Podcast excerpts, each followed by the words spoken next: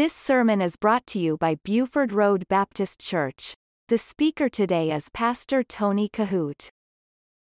Uh, I, I'm reflecting in my thoughts on different uh, people who are standing in the need of prayer tonight. And I want to read Philippians 4 1, starting there. Therefore, my beloved brethren, dearly beloved and longed for, my joy and my crown, so stand fast in the Lord, my dearly beloved.